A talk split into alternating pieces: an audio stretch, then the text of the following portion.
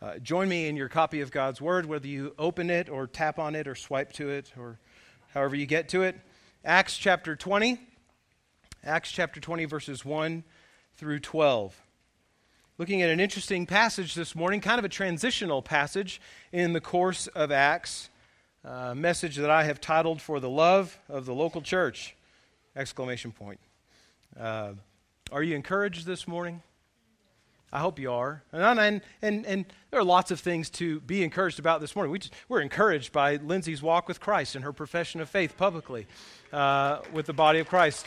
That's probably the most encouraging thing that's going on this morning. But also, it's, you know, the first uh, uh, week of NFL football. That may be encouraging to you also. Uh, Lindsay is a Steelers fan, we learned. And it's okay. There's hope for all of us. And so I'm a 49ers fan. There's there, I don't know if there's much hope left for us, but we'll, but we'll see. We take encouragement from all sorts of things as believers, and we seek to encourage other people uh, through different means. Uh, certainly, we're encouraged by the work of God in the church, and certainly, we're encouraged by just fun things that we enjoy that God and His grace has allowed us um, to enjoy in this life. But there is especially encouragement, not just when we're at church, but there is encouragement that comes from the church and encouragement that comes by the church and with the church. And in this transitional passage in Acts chapter 20, verses 1 through 12 this morning, we're actually going to find quite a lot of encouragement uh, for the church and from the church. As we look at this text this morning, we'll see Paul transitioning from the city of Ephesus, that great city of Ephesus, working to make his way back to Jerusalem, and along the way making several stops to encourage the local churches in Macedonia, uh, specifically the city of Philippi, most likely, and Achaia, in that great city of Corinth, and even in the smaller pass through town of Troas. Because the church is both the body and the bride of the Lord Jesus, it is critical, friends, that we encourage one another, that we support one another in the context of the local church. As we look at this text this morning, I would hope that we would be reminded and encouraged to prioritize our commitments to the life of the local church through six different things encouraging the church in six different ways. One, through mutual, mutual care. Second, financial support of the ministry. Third, the physical service of the body. Fourth, weekly worship. Fifth, observing the Lord's Supper. And sixth, attending the preaching of the word. We'll look at these things together as we uh, examine God's word uh, together this morning. Would you stand with me now as we read and honor God by reading his word to us in Acts chapter 20, verses 1 through 12? You'll remember there was a riot in Ephesus uh, at the end of Acts chapter 19 uh, uh, over the uh, movement of the gospel and the threat that it posed to some of the idol makers and silversmiths there in that city. And chapter 20, verse 1 picks up there. After the uproar ceased, Paul sent for the disciples, and after encouraging them, he said farewell and departed for Macedonia. And we had gone through those regions and had given them much encouragement. He came to Greece. There he spent three months, and when a plot was made against him by the Jews as he was about to set sail for Syria, he decided to return through Macedonia. Sopater the Berean, son of Pyrrhus, accompanied him, and of the Thessalonians Aristarchus and Secundus, and Gaius of Derbe, and Timothy, and the Asians Tychicus and Trophimus. These went on ahead and were waiting for us at Troas, but we sailed away from Philippi after the days of unleavened bread, and in five days we came to them at Troas, where we stayed for seven days. And on the first day of the week, when we were gathered together to break bread, Paul talked with them, intending to depart on the next day, and he prolonged his speech until midnight. There were many lamps in the upper room where we were gathered, and a young man named Eutychus, sitting at the window, sank into a deep sleep as Paul talked still longer. And being overcome by sleep, he fell down from the third story and was taken up dead. But Paul went down and bent over him, and taking him in his arms, he said, Do not be alarmed, for his life is in him. And when Paul had gone up and had broken bread and eaten, he conversed with them a long while until daybreak, and so departed. And they took the youth away alive and were not a little comforted. God bless us as we study your word together this morning. You may be seated.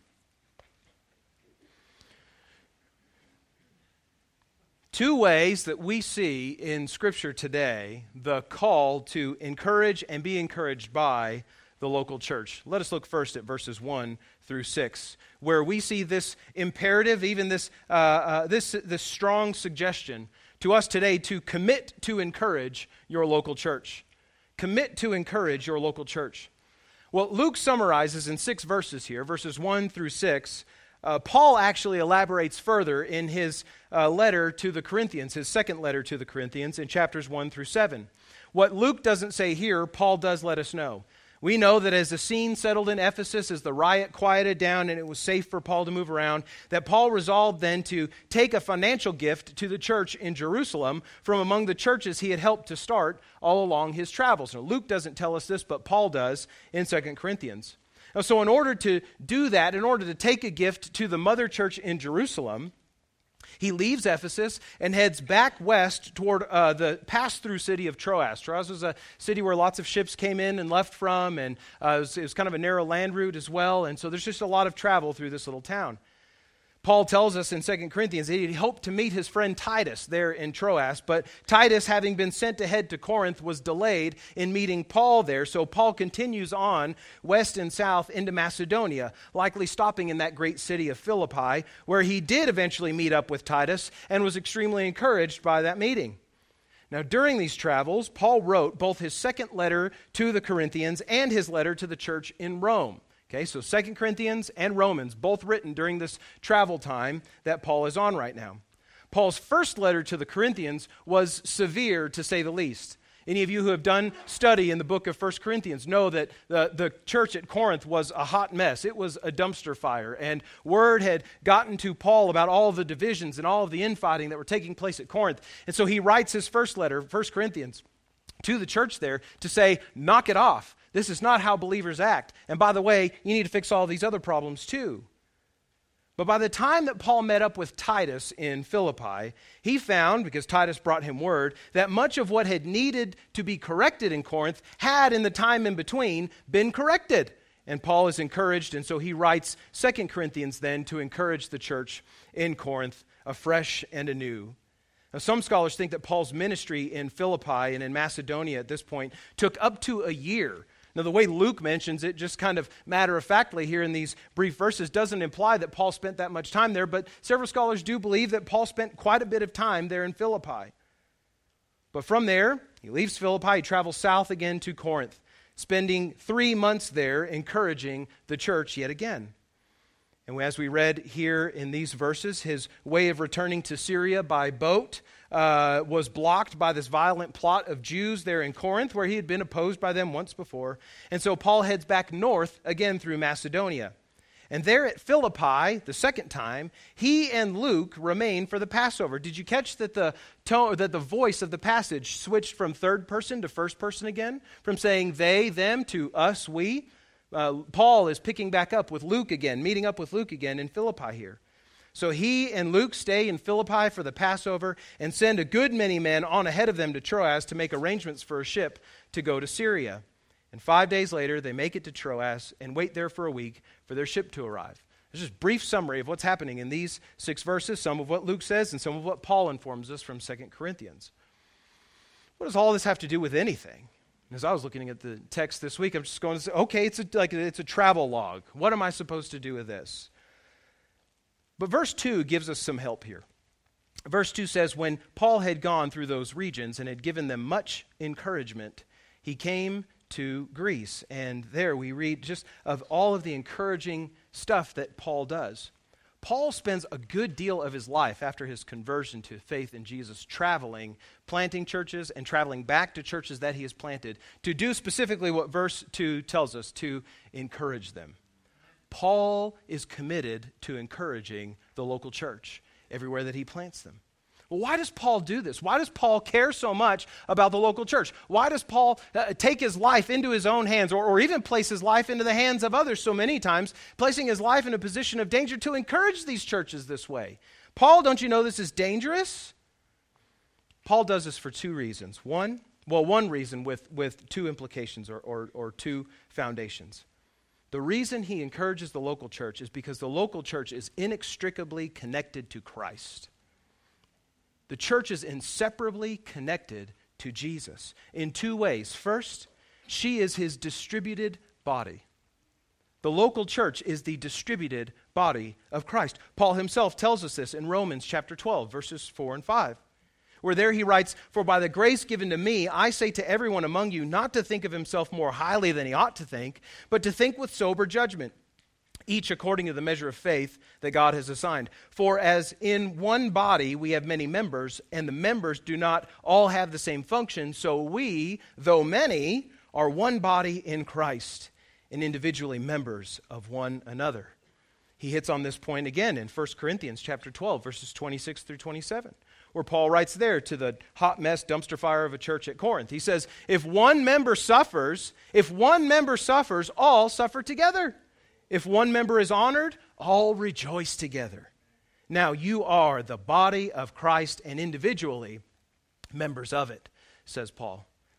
The church is the distributed body of Christ. And we know the, the body of, of Christ, the, the global universal church that encompasses the, the, uh, all of those who have been redeemed by faith in Jesus throughout all history and all around the globe. That's the universal church. But the universal church is represented, it's manifested uh, everywhere the local church meets to worship Jesus as Christ. So, friends, you are the distributed body of Christ here in this place today. The church is not just the distributed body of Christ, and that's not the only reason that Paul seeks to encourage them so much, but also she is his covenant bride. The local church, the church, is Christ's covenant bride. Paul himself says again, and he's so helpful to us here in Ephesians chapter 5 verses 25 through 32 where there he's talking about the relationship between husbands and wives. He says this beginning in ephesians 5.25 husbands love your wives as christ loved the church and gave himself up for her that he might sanctify her having cleansed her by the washing of water with the word so that he might present the church to himself in splendor without spot or wrinkle or any such thing that she might be holy and without blemish In the same way, he says in verse 28 husbands should love their wives as their own bodies. He who loves his wife loves himself. For no one ever hated his own flesh, but nourishes it and cherishes it, just as Christ does the church, because we are members of his body. Paul quotes Genesis chapter 1 in verse 31 of Ephesians 5. He says, Therefore a man shall leave his father and mother hold fast to his wife, and the two shall become one flesh. And here's the kicker. Verse 32 This mystery is profound. The way that husbands love their wives and Christ loves the church, this mystery is profound, Paul says, and I am saying that it refers to Christ and the church. The picture of marriage, of husbands sacrificially, humbly, lovingly caring for their wives, the way that Christ died for and cared for the church, is a picture of the relationship that Jesus has with the church.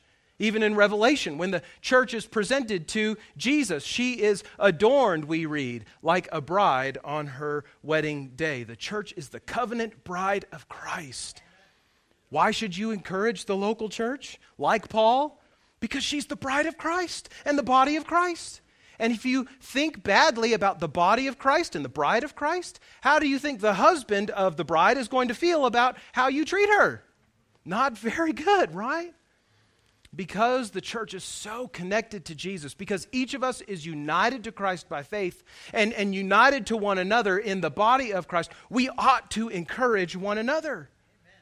We ought to encourage the church the way that Paul does. So, how do we do this? I want to hit three things here briefly how we encourage the church like Paul does. First, care for one another physically. Care for one another physically. Christians are united to Christ by their faith, by their trust in Him, and they are likewise united to other believers in this family of faith. Now, who among us, friends, having a brother or sister or mother or father who's hurting or lonely, who's hungry or cold, who among us, having a family member going through those travails, would not drop all that we had to meet their needs immediately?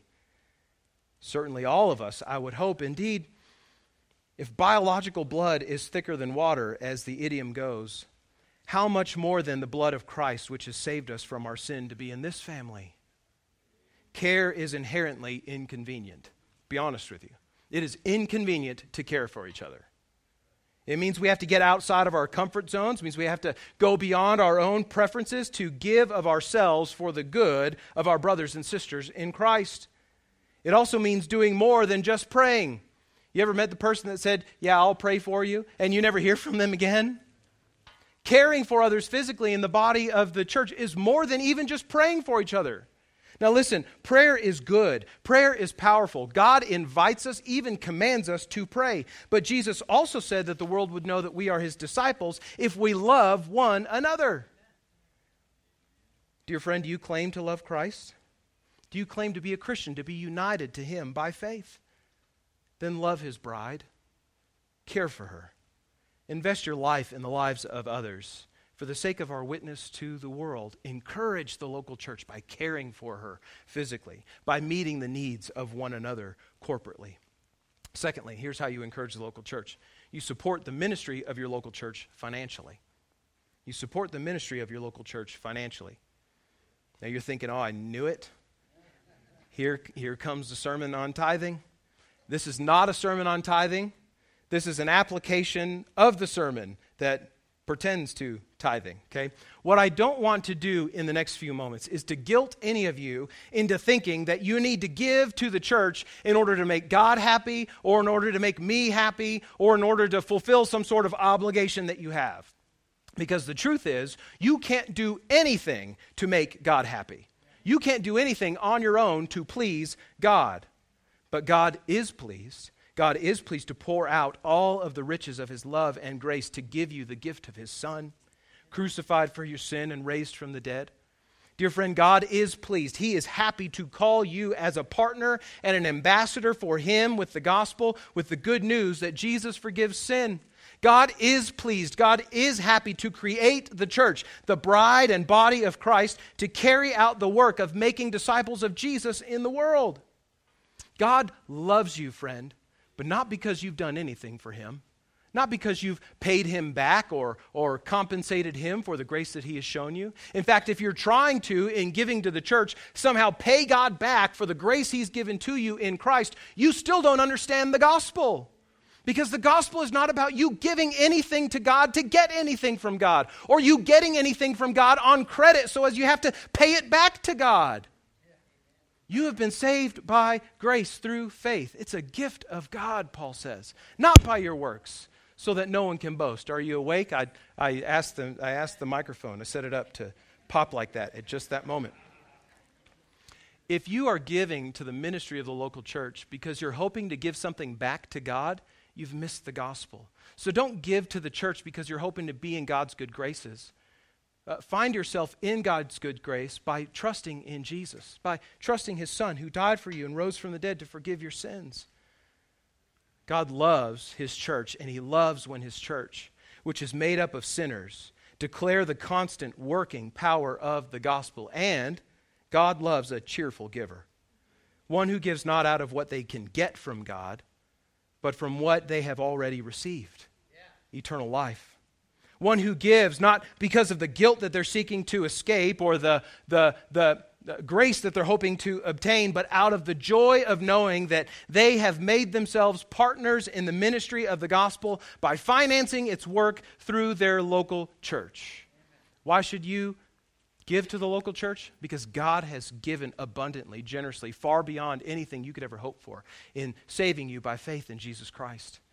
If you're, not, if you're here this morning and, and, and, you're not yet a believer in Jesus, you're not yet a follower of Christ, you're looking to do something of your own to be right with God, I'm telling you this morning, you've missed the gospel.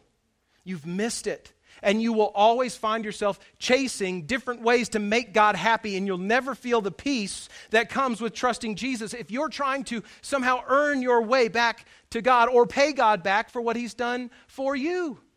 Dear friend, stop trusting yourself. Stop trusting your own works. Trust in Jesus who did it all for you. And then you, mature believer, growing in Christ, look at all of the wonderful gifts of provision that God has given to you, not just in salvation, but also in your job, in a paycheck, in the time and the talents that you have, and give those things to the ministry of the church. We care for one another physically. That's how you, you can encourage the church. You support the work of the ministry in your local church financially. Third and finally, you can encourage the local church by serving her personally, by serving the local church personally. And just as God has called his church together by faith in Christ, so also has he given to each Christian particular gifts and natural abilities to be used for his glory. Now, many of us have taken those spiritual gifts tests, spiritual gifts inventories. Uh, just by show of hands, how many of you have done one of those before? And how many of you ended up with all the spiritual gifts that you wanted to have at the end of it, right? They're so they're really easy to manipulate if you're taking them disingenuously. We love taking those spiritual gifts inventories. They tell us something about maybe how God has gifted us in the Spirit to serve the church or just naturally enable us to serve the church well. And those times are sometimes helpful and sometimes they just serve as a distraction. But all the same, there are two gifts that God has given to every single believer that don't show up on those inventories, but that all of us have. They are these the gift of your presence and the gift of your willingness to do what you may not want to do in the church. The gift of your presence and the gift of doing what you may not want to do. You're going, those aren't listed in the Bible anywhere. I know. But God wants you to be present in the life of your local church. God wants you to serve doing things that may not be out in front of everyone to see, that may not get you a thank you card at the end of it, that may not get you a gift card to Red Lobster because you helped out with it. God is calling you, Christian, to serve the church in ways that will go unseen by everyone except for God in, in heaven who sees your works much of my life and my growth as an individual, as a follower of Jesus, has to do with people who gave time and were present with me uh, uh, when nobody else knew or nobody else saw. One of my earliest memories of being in church was when our family was attending Fruit Avenue Baptist Church here in town, which is now uh, uh, First Bilingual Baptist Fruit Avenue, I think. They've gone through a couple name, name changes, but God is doing wonderful things for this church in downtown Albuquerque. And before I was old enough to go to big church, I wasn't five years old yet or whatever the cutoff was. I went to, you know, kids' church, or I can't remember what we called it. I remember in kids' church there was a man, an older man. He probably wasn't that old, but I was like four, so he seemed ancient to me. His name was Jack. I don't even remember his last name. Is that terrible? But I, I, remember his face, and I remember the time that he spent with me there in children's church. I remember that I arm wrestled Jack every single week, and to this day, I am undefeated in arm wrestling against Jack. He was a big man who was incredibly weak. I don't know how he couldn't manage to beat a four year old in arm wrestling. But Jack was there every week when I was in kids' church. Jack was there.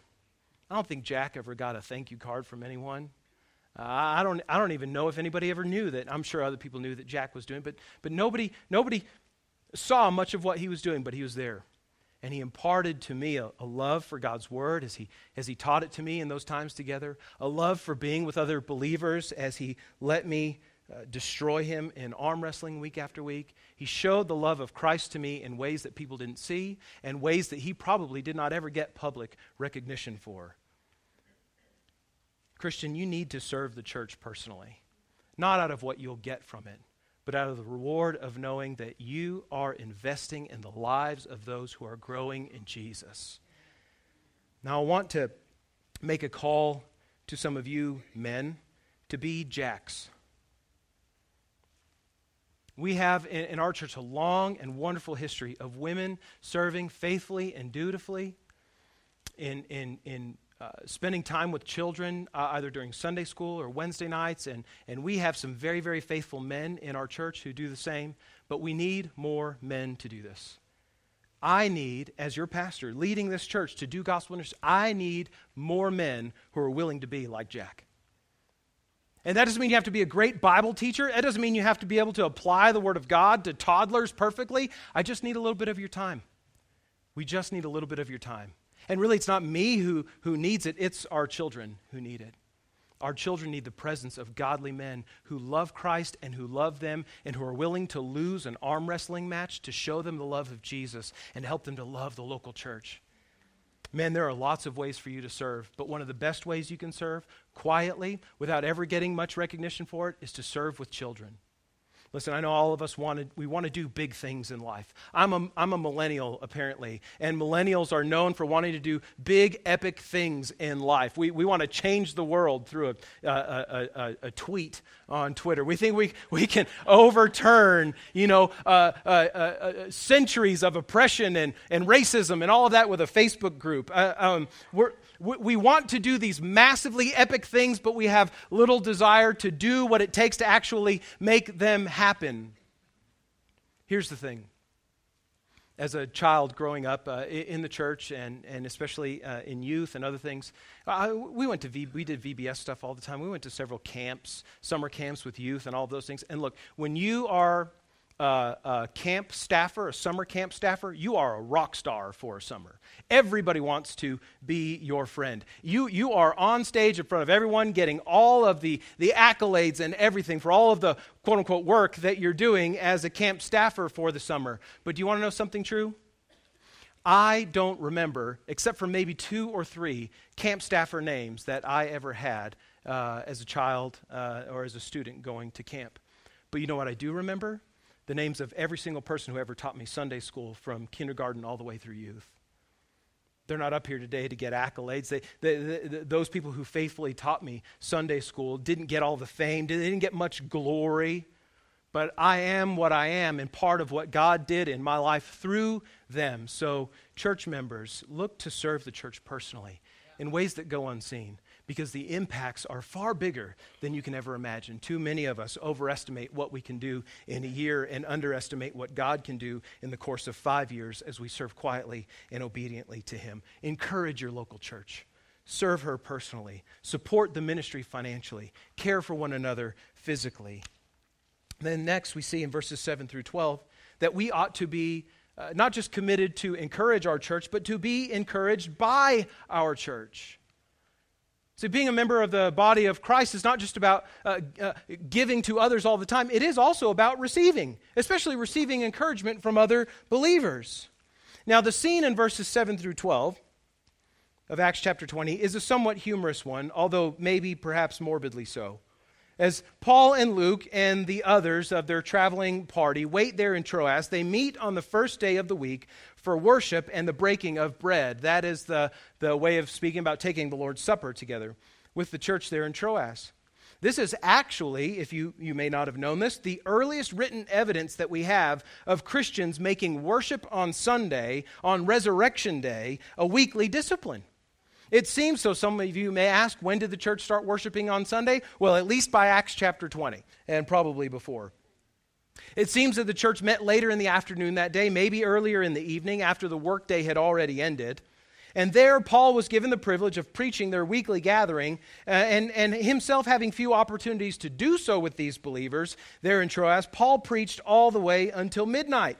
I will not do that today. Amen, someone said. I heard that. Now, the house that they're meeting in happens to be on the third floor of the building.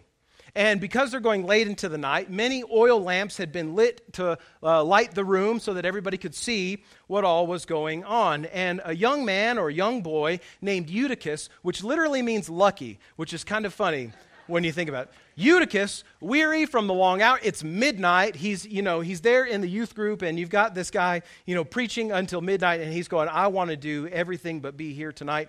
But but bless his heart, he's weary from the long hour. The consumption of oxygen in the room has uh, has been taken over by the lamps, and so there's not a lot of air in there for him to breathe. He just wants to get some fresh air. So lucky Eutychus sits on the windowsill to help wake himself up. Dear dear Eutychus, twice falls in this passage. First, into a deep sleep, for which we can hardly blame him, and secondly, to his death out the window. Don't laugh, it's not funny. Eutychus died. Now, this minor disturbance of the sermon, which, by the way, is why we don't have windows and we're on the ground level,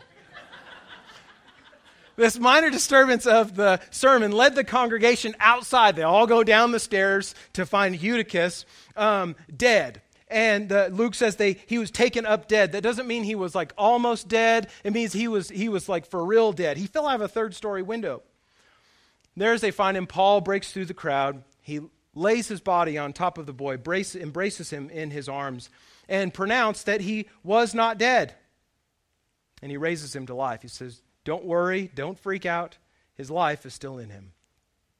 This picture of Paul laying on the boy and raising him to life looks a lot like similar events in the lives and the ministries of Elijah in the Old Testament and Elisha, even of Jesus and Peter. After the boy is taken back up to the house alive miraculously, and that's why we can laugh at this story, the whole congregation then together shares in the Lord's Supper. They break bread together and likely another meal as well. And Paul keeps on preaching until his voice is met by the crowing rooster and the rising sun. How did the church respond to this marathon preaching event in which Eutychus fell out of the window and died, was brought back up, raised to life? Their response is that, that, that, as Luke, the master of understatement, says, they were not a little comforted, which means they were extremely comforted. So I wish Luke learned how to use exclamation points, but um, he, he struggles there. That's okay, we'll forgive him. The church is extremely comforted by this marathon preaching session accompanied with the Lord's Supper all together. The, cur- the church is encouraged at this worship service where Lucky falls out the window. How then, church, shall we be encouraged by one another today? How then are we comforted? Are we encouraged without people falling out of windows and being raised back to life? How then do we find comfort and encouragement from the local church? At least three ways. First, by prioritizing weekly worship. By prioritizing weekly worship. Hebrews chapter 10, verses 24 and 25, the writer of Hebrews says this Let us consider how to stir up one another to love and to good works, not neglecting to meet together, as is the habit of some, but encouraging one another, and all the more as you see the day drawing near. Friends, since its earliest days, the weekly worship of the bride of Christ, represented by the local church, has been her discipline and her pleasure. It is both our discipline and our pleasure to worship like this every single week maybe much to your chagrin, I'm not here every week just because y'all pay me to be so. I love worshiping with the local church. What happens when the church worships each week has both vertical and horizontal benefits. Vertically, weekly worship connects the whole body of Christ corporately to her Savior in praise and prayer and confession of sin and repentance through teaching and learning and obeying the gospel. Even more than this, we, we do all of that on Sunday, the Lord's Day, the very day of the week that He rose from the dead. Did you know that Easter is not the only resurrection day on the calendar? There are 52 resurrection days on the calendar every single year. Every Sunday is a resurrection day. That's why the church worshiped on the first day of the week, because Christ was raised on the first day of the week, and they thought, it works for Jesus, we'll worship that day too. You'd be hard pressed to find a self professing Christian who will intentionally skip church on Easter. Yet many do rob themselves of the encouragement and blessing of worshiping every resurrection day. Vertically, we are encouraged as we come together to worship Christ and to, to be reunited in, in the faith that we have in Him and with Him. But horizontally, the, the, the, the, church at worship is a reminder of and a preparation for the worship that we will engage in in eternity. Did you know that all this is practice for what we'll do in the resurrection? Until that day, though, this is how the Lord encourages his people. This is how the Lord edifies his church as he calls us together and worship together. How much joy in the Lord and in relationship with one another, then, do we miss when we neglect, either intentionally or just out of bad habit, the weekly worship of the risen Lord? Be encouraged by the church, dear Christian, by prioritizing weekly worship. Make the decision Saturday night before the football game that you are going to wake up Sunday morning to be here in time for Bible study and for worship. Make that a priority. Secondly, you can be encouraged by the church by partaking of the Lord's Supper often. By partaking of the Lord's Supper often. There was a couple who had been married over 70 years. This couple was never rich, but they always had enough. They raised three children uh, of their own, they adopted another. In all, they had 10 grandchildren, six great grandchildren. And a young couple, enamored at their 70 years of faithfulness, took the elderly couple to dinner one day and they asked the elderly couple, they said, We want to have a happy marriage like yours. We want to be married for 70 years too. How do we do it? The old woman smiled a knowing smile and she said to the younger bride, My dear, she said, We've had many unhappy days in our 70 years together. We've had more than our fair share of hurts and fights and losses. We've even found ourselves many times close to giving it all up.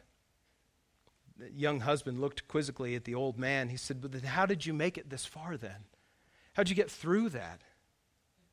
To which the elderly groom quietly said, Dear boy, a marriage does not last because a man and a woman can bring themselves to say, I love you, but because they every day summon the courage to say, I still do. The Lord's Supper and baptism are the two most physical and tangible ways that Jesus has given his church to identify with him and to visibly remind themselves of the gospel. Baptism is the Christian's first statement of I do, in a sense, to being a follower of Christ. And the Lord's Supper is their continued way of saying, Jesus, I still do. The beauty of each of these symbols is that they both replay the death, burial, and resurrection of Jesus for the forgiveness of sins that his church has known by faith in him. Dear brothers, you who are married, what one of us, what one of us would ever be disappointed if our wives each day looked us in our ugly mugs with our early morning dragon breath and said, Baby, I still do. Not a one of us would be disappointed with that. Every one of us would be encouraged by that.